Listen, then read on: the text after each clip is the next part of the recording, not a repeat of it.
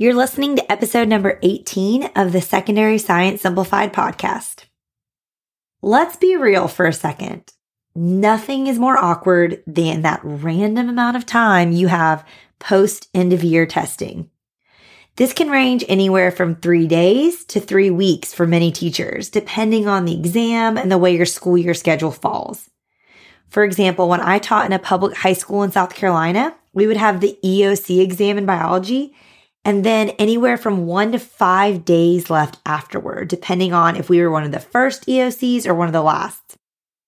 When I taught AP biology, if the exam fell in the first week of May, I ended up having two more weeks with seniors and nearly an entire month left with the juniors in my class.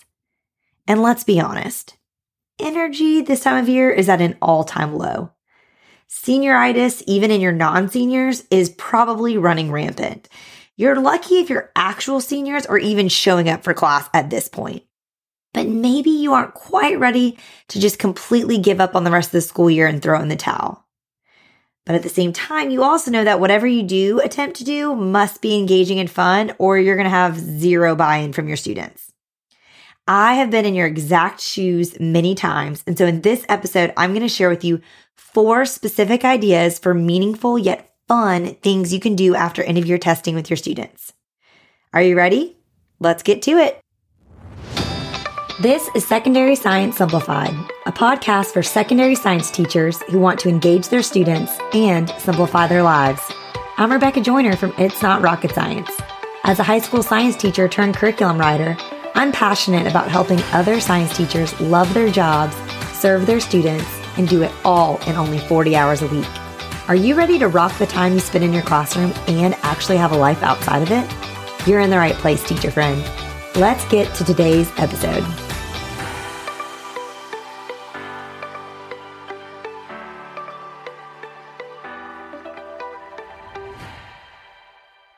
As I've mentioned in the last few episodes, I've been so encouraged to hear from you all in my DMs with the practical takeaways you are getting from this podcast.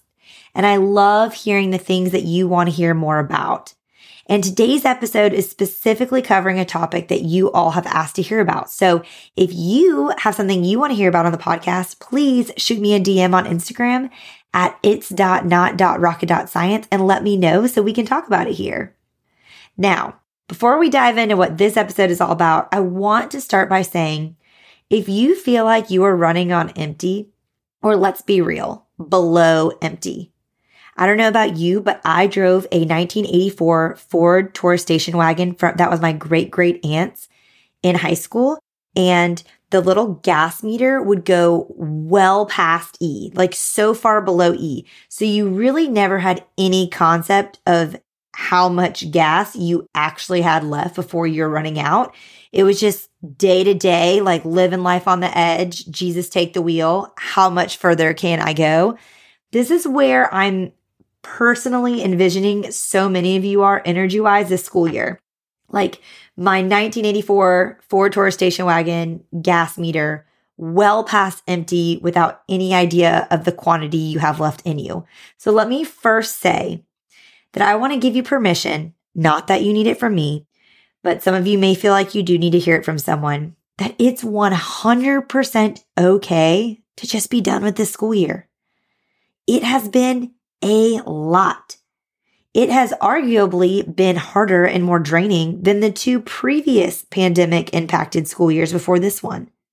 So if in any part of this episode is just furthering your exhaustion level, please don't feel any pressure to do anything insanely productive or insanely creative with your students after end of year testing this year. Hey, I just think you should be proud that you've made it to this point and just be celebrating the fact that every day you're that much closer to a much deserved break from school. But if you are in a place where you know you have a significant amount of time ahead of you after state testing, or you maybe only have a few days, but you know you need to do something with them because admin will be coming through or whatever it may be, I really hope this episode helps you because I'm going to give you four super simple ideas that will be fun for both you and your students that you can use whether you have three days of school left or three weeks of school left. So, first, my always my go to suggestion is to dive into teaching a topic to students just for fun. Not because the standards say you have to, or the state promises it's going to be 17% of the EOC, or because your textbook has it in the next chapter in the sequence of chapters. Just pick a topic you know will interest your students or that they have a ton of questions about, or pick something that you know a lot about. So many of you all who I've talked to are coming to this career as a second career after you've done something related to science in the real world. And you could bring so much of that real world experience you have from your prior work experience in the classroom by teaching them about it. Or better yet, ask them what they would like to learn about with your last few days or weeks that you have together. So a few suggestions from my own time in the classroom. In anatomy or in physiology, I always like to cover a body system in more detail that we may have had to skip or we felt really rushed through. I also love to just let students pick any sort of disease or disorder that they have a lot of questions about or are interested in learning in to talk about. That's always been extremely engaging. And if all else fails, if I've covered all the things, we've already done a ton of disease or disorder research projects, I love to end the year teaching on reproduction. And I will link my reproduction unit in the show notes if you want something to work off of. And I talk about this in episode 14, but let's be real. Nothing will keep a bunch of high school students engaged until the last minute of class than talking about reproductive organs and STDs. Am I right? And really, it is the best topic to end the year on because our students know so little about a body system that they are most likely highly interested in or involved in utilizing in some conscious capacity. And so I found that ending the year on this topic, whether you teach anatomy or biology or anything else, is really a way to do a public service by teaching them the facts and what they need to know about how this system works. And I talk about this a little bit more in how I arrange my overall year in terms of how I teach anatomy. And I will link my scope and sequence blog post about that in the show notes if you want to read more about how I do that. So that's personally what I like to do in teaching anatomy. In biology, sometimes I will cover some body systems if they're really into that. Sometimes I'll teach reproduction if I feel like they are mature enough to handle that. Because biology was always a bunch of ninth graders for me. Or I like to dive into a topic in more detail that we didn't really get to cover because, you know, we had to stick to the standards that were going to be on the EOC, but there are so many other things we could have gotten into. So, for example, I love to do like a mini unit about plants. Yes, we always cover photosynthesis and all those important things, but I love to do flower dissections and talk about plant reproduction because it's so unique and fascinating and talk about adaptations because plants are amazing and they have so many cool adaptations that we can teach students about. So I love to do plants. I love to do pathogens, especially given the world we're living in now. I think pathogens would be a really fun mini unit topic you can do where you kind of introduce students to diseases and how your immune system works and kind of give them an overview of that and the opportunity to research some diseases as well. And then I also like to do a more in-depth dive into homeostasis if I have the time. So looking at how homeostasis gets maintained on a cellular level through cell communication, and then also on an organ system level by just kind of giving them an overview of all of the body systems. Because I've never had time to actually teach body systems in my regular biology curriculum, but so many students are interested in it. So it's kind of fun to do this like extension unit into homeostasis that dives deeper. And then it gets them really excited and gets them wanting to sign up to take anatomy as an upperclassman elective one day, which is fun. And I have little mini units made for each of these that I'll link in the show notes if you want to check it out and see more of what's covered. But again, I like to just cover mostly what students are most excited about or what I'm most excited to teach them about. So I would come up with a few ideas that you may have that you feel like equipped to teach them on, or you think they'd be really excited to learn about, and then let them vote. And I think you can really see some fun things that can come up with your students and kind of end the year doing just something fun and that feels really low pressure with them. Another thing I love to do with students, this is idea number two, is give them a chance to research careers in science. I love creating the space for students to do this and you can even have them research their top three careers. And as a part of their research, find out what science courses they would have to take in college or other training and how science is a part of their job. Students are always so shocked to see how much science they will actually be expected to do in their jobs that they think are not science related at all. So even if you're not having them re- research science specific careers, just have them research their top three career things that they're interested in and then work backwards from there with seeing how, what kind of science training there would be a part of that. It really is so engaging for them. And I found this is really perfect to use with a class like AP biology, where you have upperclassmen post exam. It really interests them and seems a lot more relevant than if you're, you know, trying to do this with ninth or 10th grade students at the end of the year. They're not as much into it as those upperclassmen students that are approaching graduation potentially. I also love this because it's a really simple one that you can do in just a handful of days rather than needing several weeks to cover a topic and do it justice.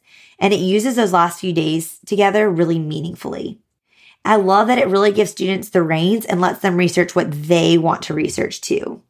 And so speaking of just like handing over the reins to students, that's one of my favorite things to do.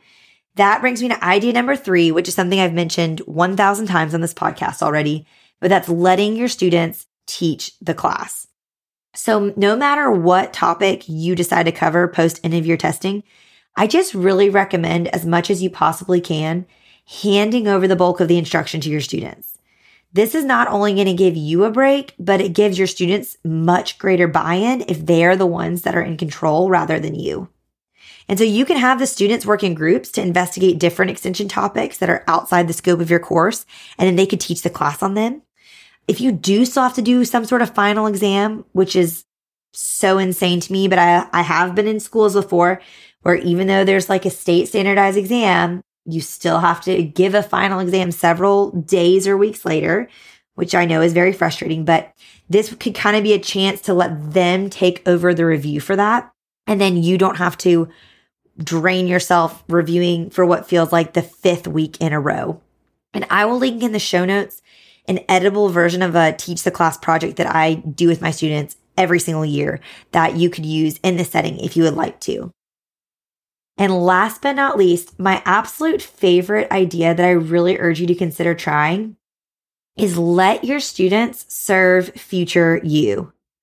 Now, I know this sounds incredibly selfish, but hear me out. I've learned so much from my students over the years that has made me a better teacher. They've taught me more than I ever learned in my two undergraduate degrees and my one graduate degree. So why not let them serve future me, but also teaching my future students? So here's what that looks like practically. Use whatever time you have left with your students and have them make resources for your future classes. You can have them design labs, inquiry investigations, or research projects. You could have them make review games or review stations for their favorite or maybe their not so favorite topics from the year. Give them a survey. Have them list the topics they felt like they struggled the most with and or list out labs or activities or projects you did with them that they didn't feel were very helpful. And then flip the script and say, okay, I want you to take one of these and revise it or replace it. If you felt like this was ineffective, let's replace it. Let's come up with something better. So, hey, you hated that photosynthesis lab we did. I hear you and I feel you. Let's come up with something that could have been better in place of it. And maybe I'll use it with future students. And again, go into it with low expectations. Most of the results will most likely be duds, but think about even if you end up with like one to three gems each year that you can actually use. How fun would it be years later to look back at a lab or a project that you've been doing for a few years and think, so and so made this? Like, this is so fun that this is still impacting students. And it could even just give you some great ideas. Maybe their execution of whatever lab they come up with isn't stellar, but they did come up with a great idea. Or worst case, you at least learned what things they felt like really weren't effective at all. And you kind of know where to focus over the summer if you're doing some reflective practice on your curriculum and the resources you're using. So again, you can have them pick the topic or you could provide a list of options and see what they come up with. It's totally your call. Personally, I do not like reviewing. I do not like coming up with review resources. I don't like coming up with review games. So even something as simple as like each of you are going to be assigned a topic or a unit. You have to make some sort of review resource or review game go.